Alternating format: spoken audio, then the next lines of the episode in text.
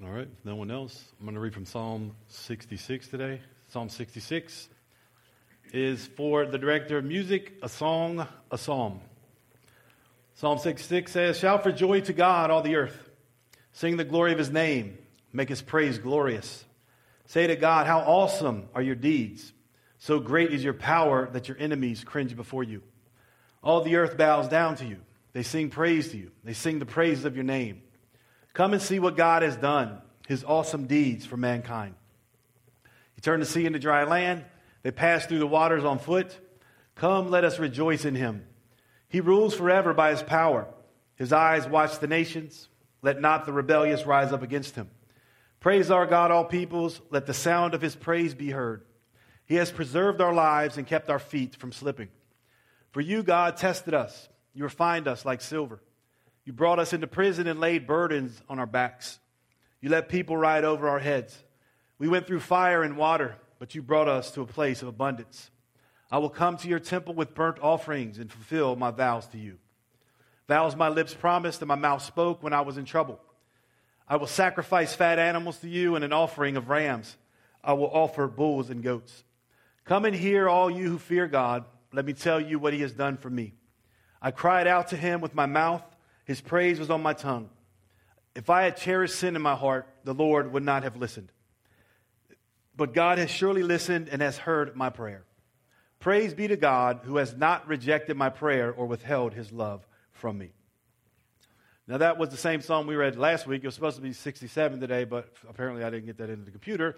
But we needed to uh, hear that one again, I guess. So, we come here to uh, worship the Lord that this psalm was just talking about. We're going to do that today.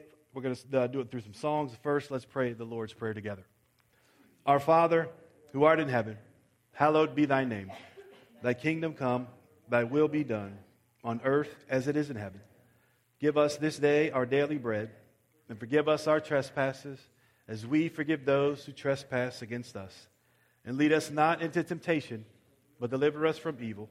For thine is the kingdom, and the power, and the glory, forever and ever. Amen. Let's worship the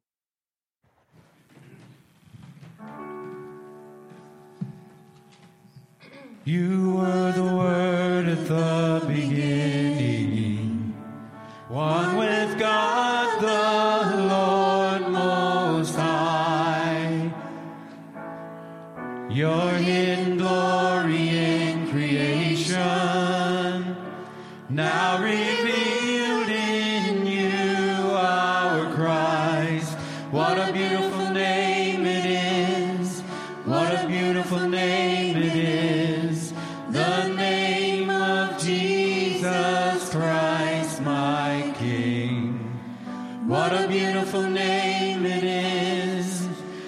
nothing compares to this. What a beautiful name it is, the name of Jesus. You didn't want heaven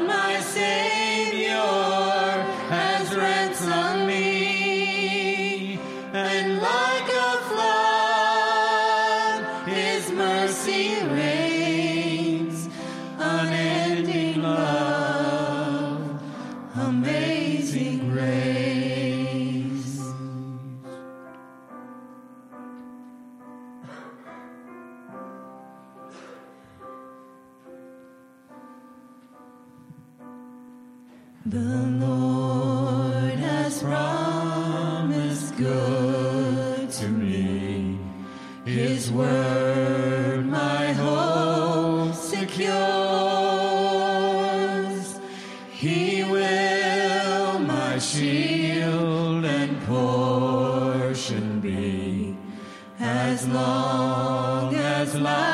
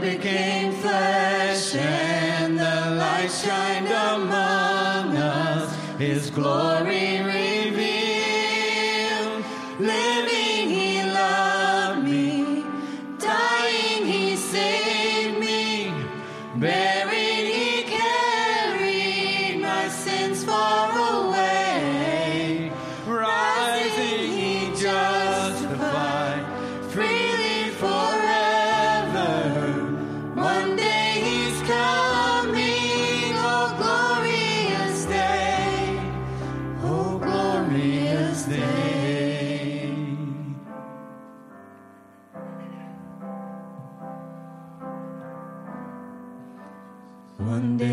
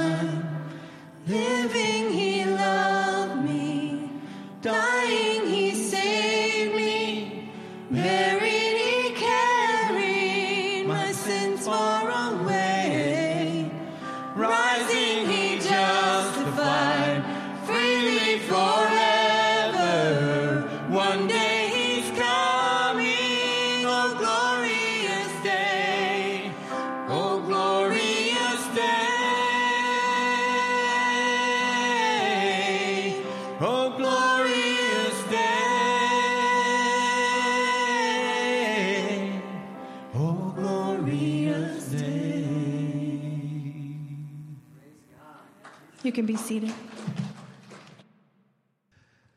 My oh my, that was some good stuff there. Whew. Glory to God. He's coming back. I'm looking forward to it.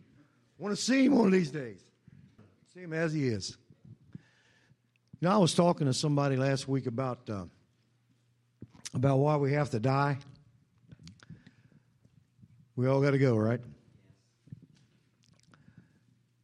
And the reason we all have to die is because the wages of sin, the Bible says, is is death. Wages, you guys know what wages are, right? If you work 40 hours a week, come the end of the week, you want what? You want to get paid. And that's what you're going to get for, for sinning. You're going to have to die. Go by the way of the grave.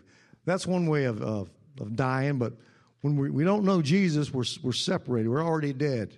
We're already dead in our trespasses and sin. But I was thinking about that, and I was thinking that I always thought that Jesus, he didn't have to die because he didn't commit no sins. He wasn't no sin in him, right? So then I got to the scripture where it says that God hath made him sin for us, so that we may we might be the made the righteousness of God in him. And that's why we get to be righteous because of what Jesus did on the cross. He died for us. God laid on him the iniquity of us all. He became sin. And I was thinking, he became sin. He became every old foul thing that God, that the man has ever perpetrated on fellow man. He became all that. He became all that junk that you could ever dream up. He became that. And that day, the wrath of God was satisfied. And it pleased God. I don't know how all that works, but it pleased God that He took upon Himself all our sin. That's something to think about. And that's why we take communion is we look back and, and, and remember what Jesus did the day he died. Uh, we take the, the bread, he broke, broke the bread and said, Take this, this is my body, it's broken for you. And he took the cup and he said, This is my blood in the New Testament. As often as you do this, you do show the Lord's death till he come. And that's what we do here today is we remembering what Jesus did 2,000 years ago. And he's,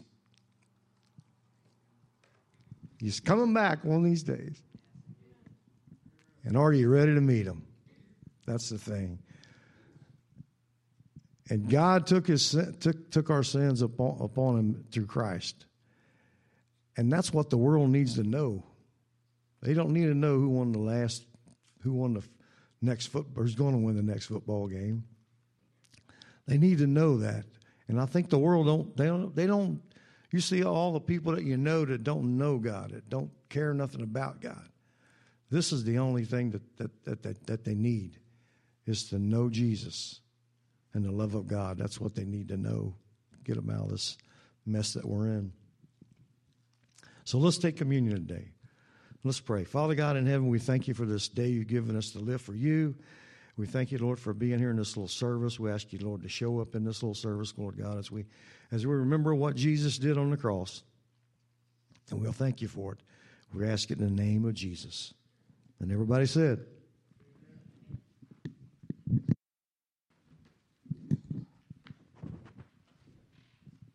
Good morning. And now is the time in the service for announcements. Um, we're always collecting empty pill bottles um, for donate donations for Matthew 25 Ministries. They use them for various things locally and across the world. We are also collecting used ink cartridges, so it should help cut down on your trash costs, but help us reduce the office supply costs here at the church. Food pantry closed closets every Thursday, 5 to 7. If you're interested in coming by to serve or drop off donations, see what we do, we'd love to have you. Refit is a free dance fitness class on Tuesdays and Thursdays from 6:30 to 7:30. Mellon Ridge Nursing Home Church Ministry is the fourth Sunday of the month at 2 p.m., which normally would be today, but we um, took a day off to have church cleanup day. So if you're able to stay, we'd love to have you. Breakfast is better when we eat together. Um, breakfast fellowship is the first Sunday of the month. Ruth, first Sunday. um, if you have any questions or want to bring something in, you're welcome to do that. Empty Nesters Bible Study, uh, going through the, a book based on the Ten Commandments, is Thursdays at 10 a.m. at Ruth Liming's house. And this is today, September 25th. Immediately following service, we'll have a quick lunch, and then we'll start the church cleanup. Excuse me. Area Christian Women's Fellowship Dinner is uh, Thursday, October 20th. Um, it's hosted at Felicity Christian Church, which is a little drive. Um, we will be carpooling from here, so there's more information um, on the back welcome table. $15 for the pasta dinner, and paid reservations need to be made to Sharon Pawn Shop by next Sunday, October 2nd. Tithes and offerings can be given in person, also given online at the website there. Weekly budgets listed here, and these are just some of the few uh, ministries that we support through giving. Um, real quick, a couple new things. Um, the Goshen Homecoming Parade, if you'd like to ride on the trailer, come decorate, or bring candy, um, these red flyers, they're out on the table, tells you when to come uh, for the decorating, what time the parade starts, where to be, um, and what to wear. So if you have any questions, my number's on there also. And this purple form is for October events. So you'll start to see a monthly calendar printed because I know not everybody gets online. Um, but it has a couple of things um, food and fellowship.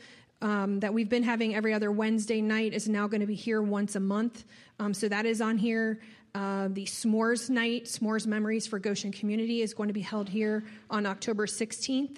Um, so just some things listed on here. Just grab one, take it with you. Thank you so much. All righty. So today we're going to continue our series in Colossians. So let's turn together our Bibles. We're going to go uh, to Colossians 2 today. Colossians 2. And we're going to read verses 1 through 4. Colossians 2, 1 through 4. And when you find Colossians 2, 1 through 4 in your Bible, please stand for the reading of God's Word. And the title of today's teaching is Fight for One Another in Prayer. Colossians 2 1, 2, 1 through 4, the scriptures say, I want you to know how hard I am contending for you and for those at Laodicea and for all who have not met me personally. My goal is that they may be encouraged in heart and united in love, so that they may have the full riches of complete understanding, in order that they may know the mystery of God, namely Christ, in whom are hidden all the treasures of wisdom and knowledge. I tell you this so that no one may deceive you by fine sounding arguments. And you may be seated. Now, I'm going to say some words, and I want you to notice the first thoughts that come to your mind as I say these words contending, fighting, struggling, working hard, agonizing. Now, how many of you were thinking about marriage as I said those words? Now, marriage was probably not the first thing that those words brought to your mind. And prayer is probably not the first thing you thought about either. You know, I often hear prayer described as a constant conversation between us and God. And there is some truth in that. That we can't have a constant conversation with God as we go about our daily lives. But scriptural prayer is much more than having a conversation with God. Prayer is warfare. When we pray, we enter a spiritual battle for our souls and the souls of others. In today's passage, Paul talks about how he struggled and fought and went to war in prayer for God's people. And that's just the type of prayer life that God, God calls every one of his people to be engaged in. So today we'll talk about a few things that we should focus on in prayer as we learn to fight for one another in prayer. Let's pray. Lord, it is such a privilege to have your precious words. We ask you to open our understanding so we may fully comprehend the truths you want to teach us. Bring our understanding in line with the faith you once for all entrusted to the saints, and help us live out that faith through your grace. In Jesus' name, amen. Now, the saints in Colossae had heard the true gospel. They learned it from Epaphras, who was a faithful minister of Paul, sorry, a faithful minister of Jesus on Paul's behalf. Now, the saints at Colossae had truly understood God's grace. They had embraced the true faith. They were living out that faith, and they were bearing the fruits of the faith as they obeyed the commands of the Lord Jesus. And then the test came. Their faithfulness to the apostolic faith that they had been taught was being tested by false teachers. And they needed to fight for the faith that was once for all entrusted to the saints. And although Paul had never met most of the people in Colossae, well, Paul wants them to know they're not alone in this fight. Now, Paul's already been fighting for them since the very first day he heard about their faith in Christ. And Paul tells us how he was fighting in Colossians 1 9. He says, Since the day we heard about you, we have not stopped praying for you. We continually ask God to fill you with the knowledge of his will through all the wisdom and understanding that the Spirit gives. So, the weapon of warfare that Paul wielded in his fight for God's people was the mighty weapon of prayer. Paul continually asked God to fill God's people with a complete comprehension of God's will through the wisdom and the understanding the Holy Spirit gives us. Now, Paul's not praying for the Holy Spirit to reveal something new to God's people. No, everything Paul says in this letter and all of Paul's prayers were focused on helping God's people cling to fully understand and fight for what they'd already been taught, which was the apostolic faith. And notice in Colossians 2 1, Paul tells them how intense his fight for them was. He says, I want you to know how hard I am contending for you and for those at Laodicea and for all who have not met me personally. And in Colossians 1:29, Paul says, I strenuously contend with all the energy Christ so powerfully works in me.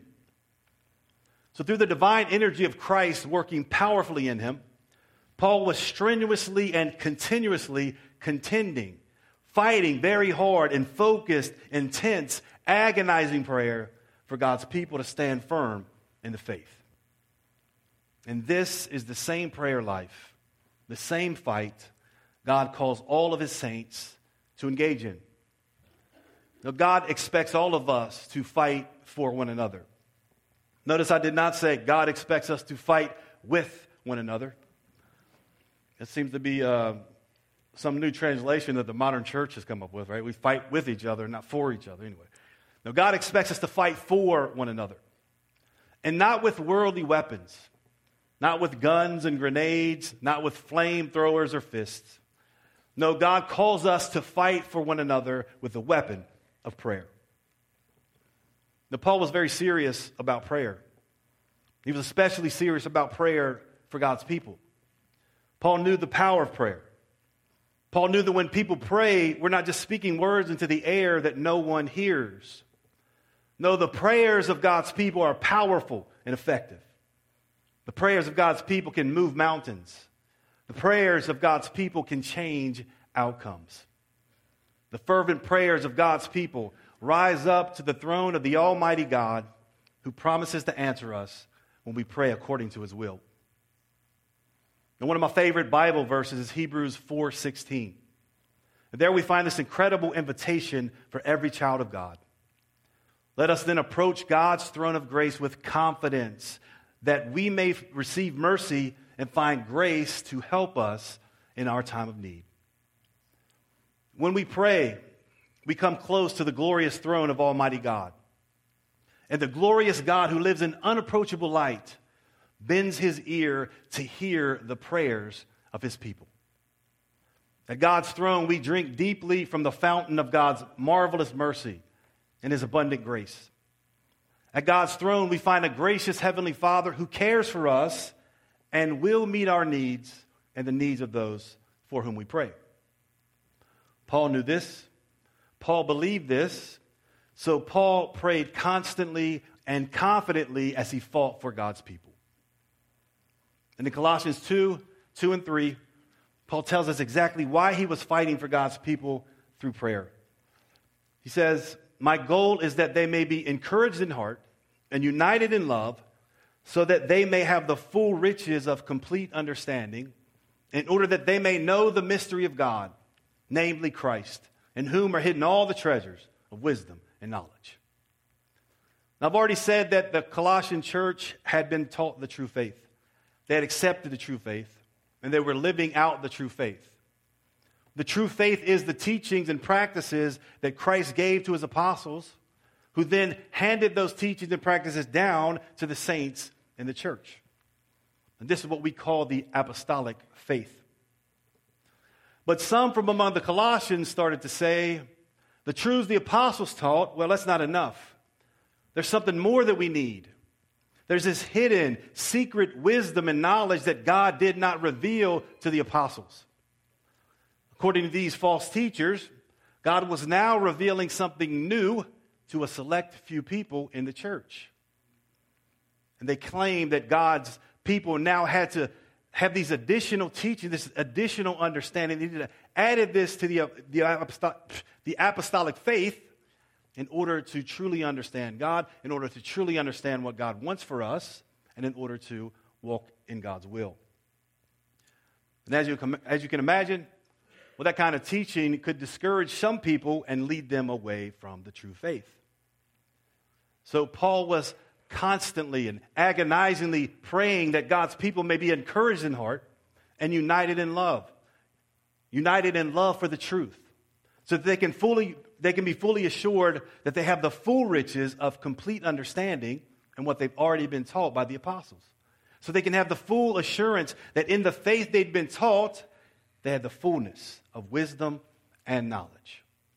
So they can be fully assured that the apostolic faith is God's completed revelation. As Paul says in Colossians 1 25 to 26, I have become the church's servant by the commission God gave me to present to you the word of God in its fullness. The mystery that has been kept hidden for ages and generations, but is now disclosed or revealed to the Lord's people. See, in the word of God, or in the message the apostles preached, we find God's full and completed revelation. The truths taught by the apostles are the true faith and the completed faith that was handed down once for all to the saints in the church.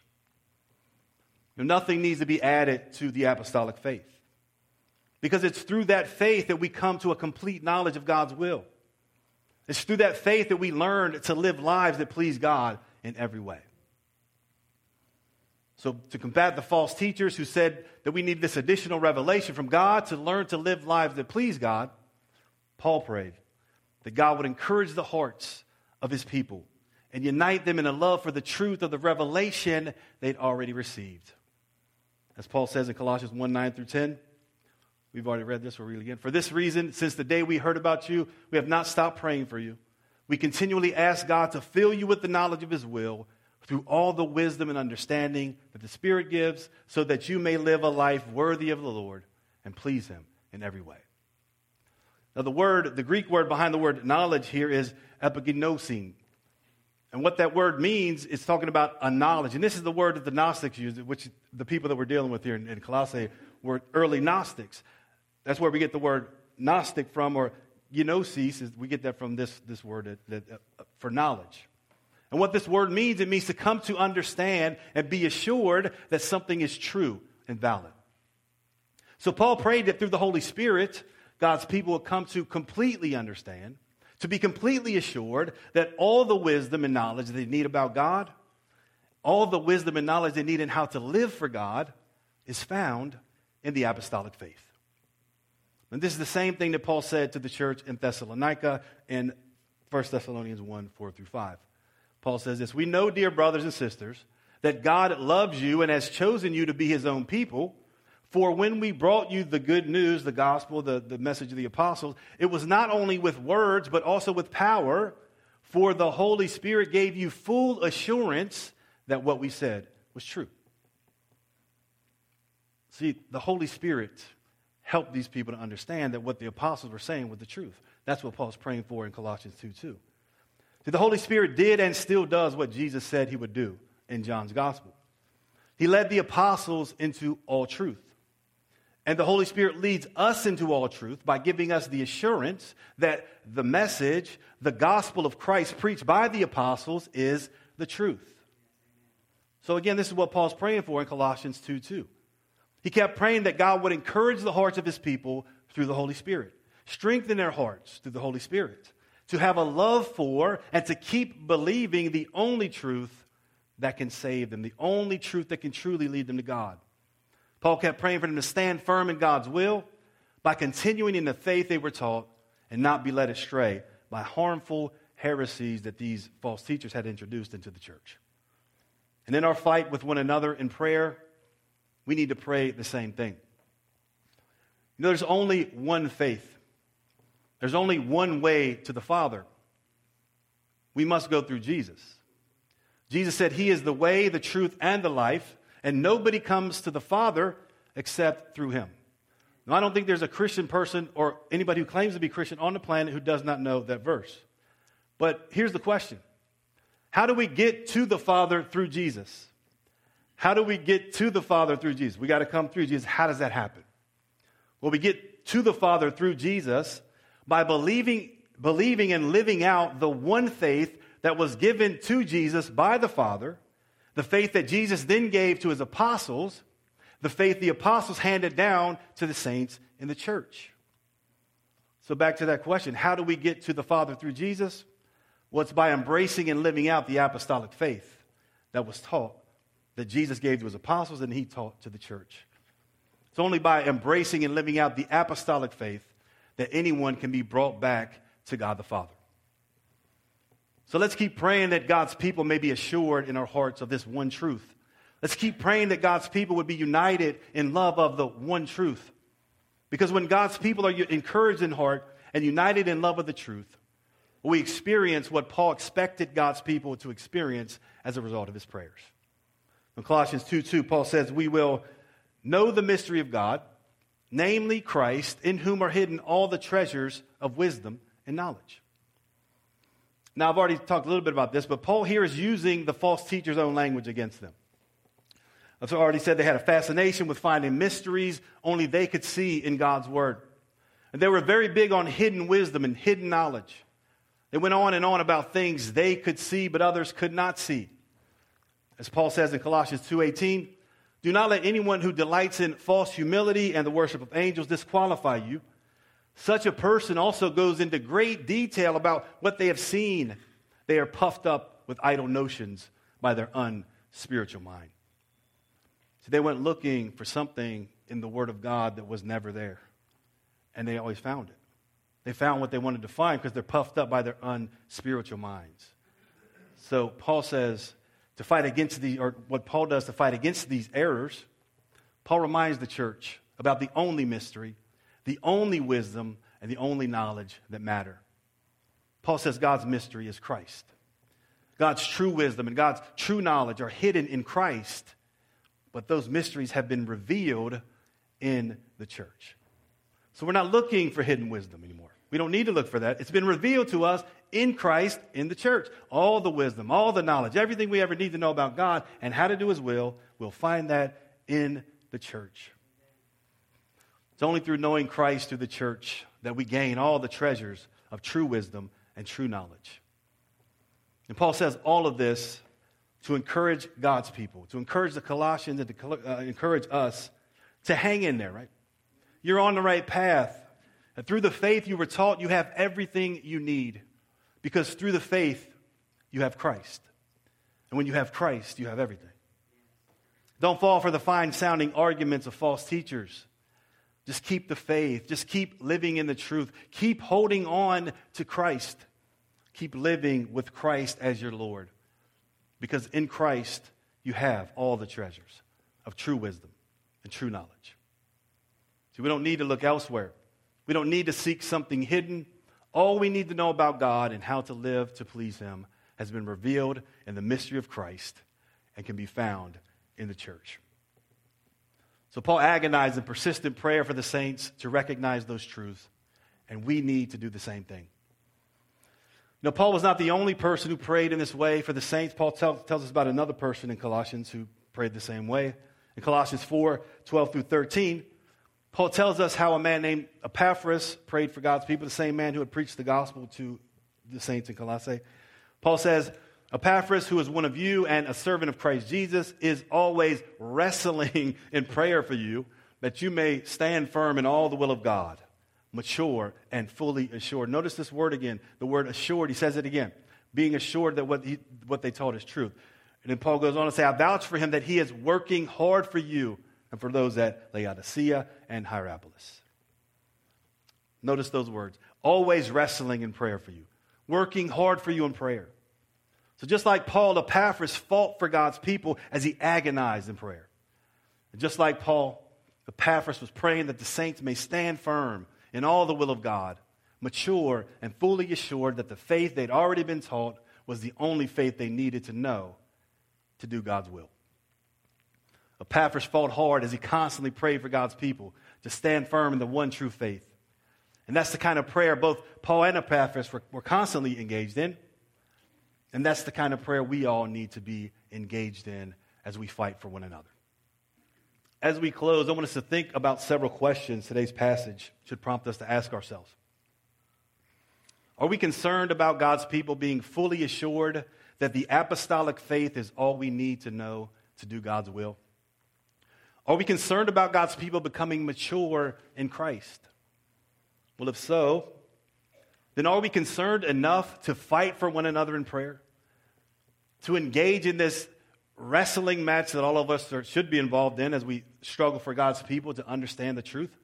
Are we willing to follow the examples of Paul and Epaphras and continually contend for God's people in prayer? Now, both Paul and Epaphras were leaders in the church. And praying for God's people is built into our job description. The leaders of the church are to devote ourselves fully to prayer and the ministry of the word.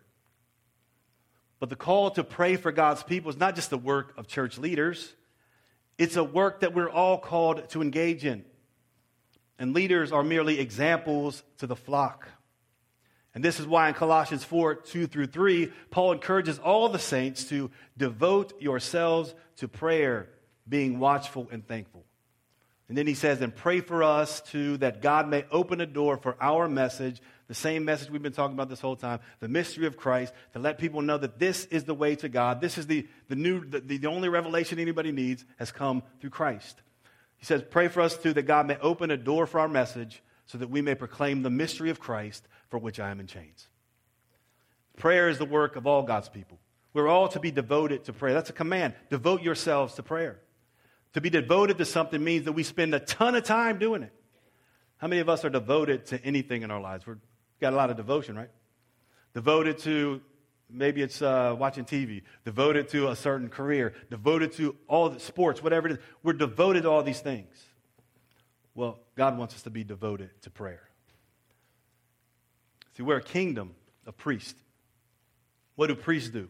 Well, priests pray for God's people to love the truth and to do God's will.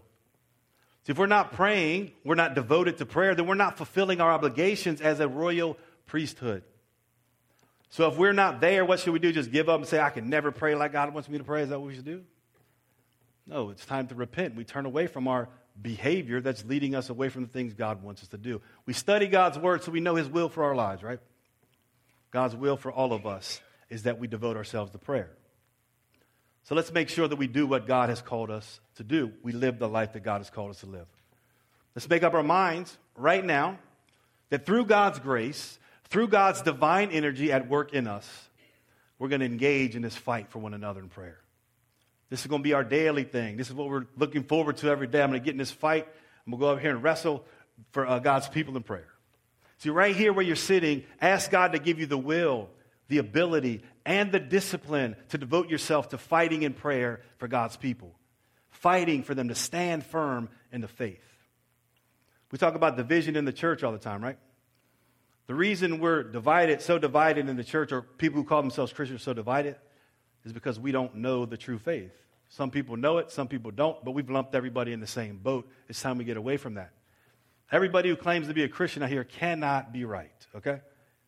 Is the Spirit the Spirit of truth? That's what Jesus said, right? He is the Spirit of truth. The Spirit will lead people into truth. So if we're saying two different things about Jesus, then we can't be speaking the same truth. Is that correct? What we need is to pray for God's people to understand, truly understand the faith that was once for all delivered to the saints in the church, not just for us, but for everybody to understand that same truth. And it's through that that we become united in the body of Christ. So we need to make up our minds that we're going to engage in this wrestling match, fight for God's people to come to that, the, the knowledge of that truth. And then don't make it complicated. Just go and do it. Don't say, is this the right words? Is that the right thing? How am I supposed to do it? What's my posture? Should I lay down? Should I kneel down? Just go and do it. I don't think we treat anything in our lives like we do prayer. Right? Like it's the hardest thing in the world. Anything else that you want to do, you just go and do it, basically, right? That's what we should do with prayer. Just pray. You don't need any, anything fancy. And if you don't know what to pray, pray the Lord's Prayer. You can pray that thing all day long if you want to. Pray it all day long. At least it teaches you how to pray. Jesus taught us how to pray. That's what he said. This is how you're supposed to pray. Anyway, if you're a child of God, then you're a priest of the Most High God. Listen to this again. If you're a child of God, you're a priest of the Most High God. And the fact that no one is excited about that shows us we have zero clue what the Lord wants for us. We're God's priest. We're here to intercede on behalf of the entire world. We can change the world through our prayers. God calls his priests to fight for his people in prayer. So let's all answer that call. And we can know that God never calls us to, to do anything that we cannot do through his power. So let's all make up our minds that we're going to devote ourselves to prayer. And let's start with the prayers of Paul and Epaphras. Let's pray that God's people may be encouraged in heart. Let's pray that God's people may be united in love for the truth revealed by the apostles. And let's pray that God's people may be fully assured and stand firm in all God's will and become fully mature in Christ by living out the faith of the apostles. Today, tomorrow, and every day, every day for the rest of our lives, let's fight for one another in prayer. Let's all stand for prayer. Father, we thank you so much for your people, for our brothers and sisters in Christ. We thank you for the privilege we have as priests to pray for your people. Lord, help us to see the seriousness of the responsibility you've placed on all of us. Through your grace, give us the will to pray, give us the ability to pray, and give us the discipline to pray. Lord, encourage the hearts of your people. Unite us all in love of the apostolic faith. Fully assure us of the truths of that faith and help us to stand firm in your will as we become fully mature in Christ through the power of the Holy Spirit. In Jesus' name, amen. All right, so they're going to sing a final song. While they do that, I want to invite you, if you want to pray, you're welcome to come forward. People will be up here to pray with you if you would like that. If not, you can just step to the side and pray by yourself. If you need healing, we invite you to come forward for that as well. If you're sick in your body, whatever it is. Uh, if you have some kind of sin in your life that you want to get rid of, you can come forward and get rid of that too. The Bible says, confess your sins to one another, pray for one another so that you may be healed.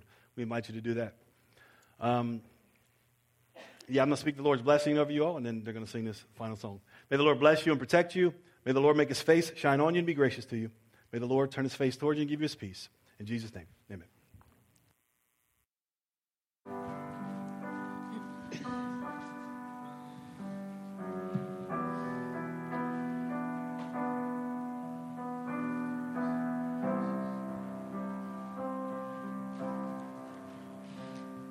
The splendor of the King, clothed in majesty.